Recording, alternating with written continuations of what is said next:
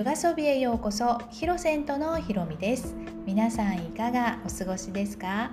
今日はパールバータアーサナ山のポーズについて教室で説明している様子を収録しました。私が書いているヨガだよりというブログと合わせて聞いていただくとより理解が深まると思いますので概要の方にリンクを貼っておきます。それではどうぞお聞きください。えー、そうしましたら座法の続きですね、えー、山のポーズパルバータアーサナーというのをね今日説明していきます、えー、じゃあ概要です。パールバータは山という意味で山をイメージして下半身はどっしりと安定させ上半身は高くそびえる、まあ、頭頂のようなね山頂山頂のようにね指先を天井の方へ上げていってください。で呼吸と動作を合わせるポーズです。でテクニックですね。両足を伸ばして座ります。ダンダアーサナーでしたね。で右足の膝を曲げて左太ももの上に乗せます。左足の膝を曲げて右太ももの上に乗せます、まあ、いわゆるパドマアーサナーですね。レンゲ座です。で、えー、パドマアーサナーがね難しい場合はアルダパドマアーサナ、えー、片足だけ反対側の太ももに乗せて座ってください。でまたはバジラアーサナ正座や椅子に座ってもできます。でゆっくりと息を吸いながら両腕を持ち上げて肩の高さで手のひらを天井側に向けます。でこんな感じですね。頭上で両手を合わせて胸や腕を上方に持ち上げながら快適に保持をしていってください。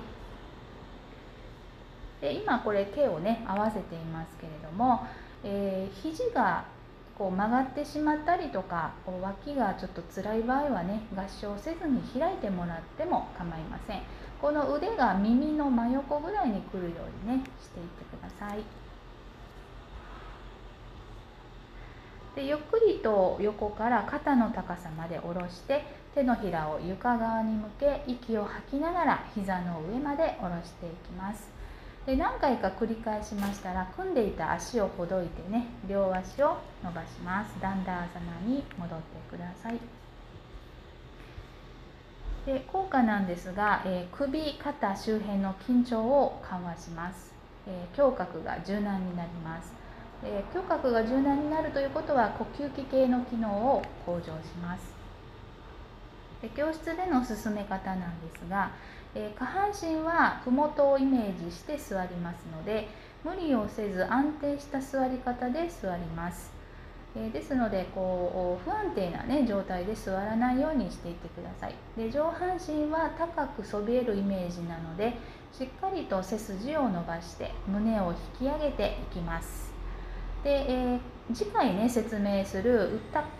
ウッターマンドカーサナ胸を上げるカエルのポーズ同様ね長時間座って作業している方や姿勢の悪い方にはね練習をおすすめしています。どうしても猫背になりがちな方はこの山のポーズとか、えー、次回説明するカエルのポーズとかね、えー、していただいた方がいいですね。でまとめです。パールバターサナ山のポーズをしている時土台がしっかりしていないと柔軟に進呈しないことを実感します。不安定な状態で座ると柔軟にね上半身が伸びないんですよね。なので焦ったりねよく観察しなかったり不安定なまま前進するといずれ、まあ、山のようにね崩れますよとまるで山からメッセージをね受け取った感じがする時があります。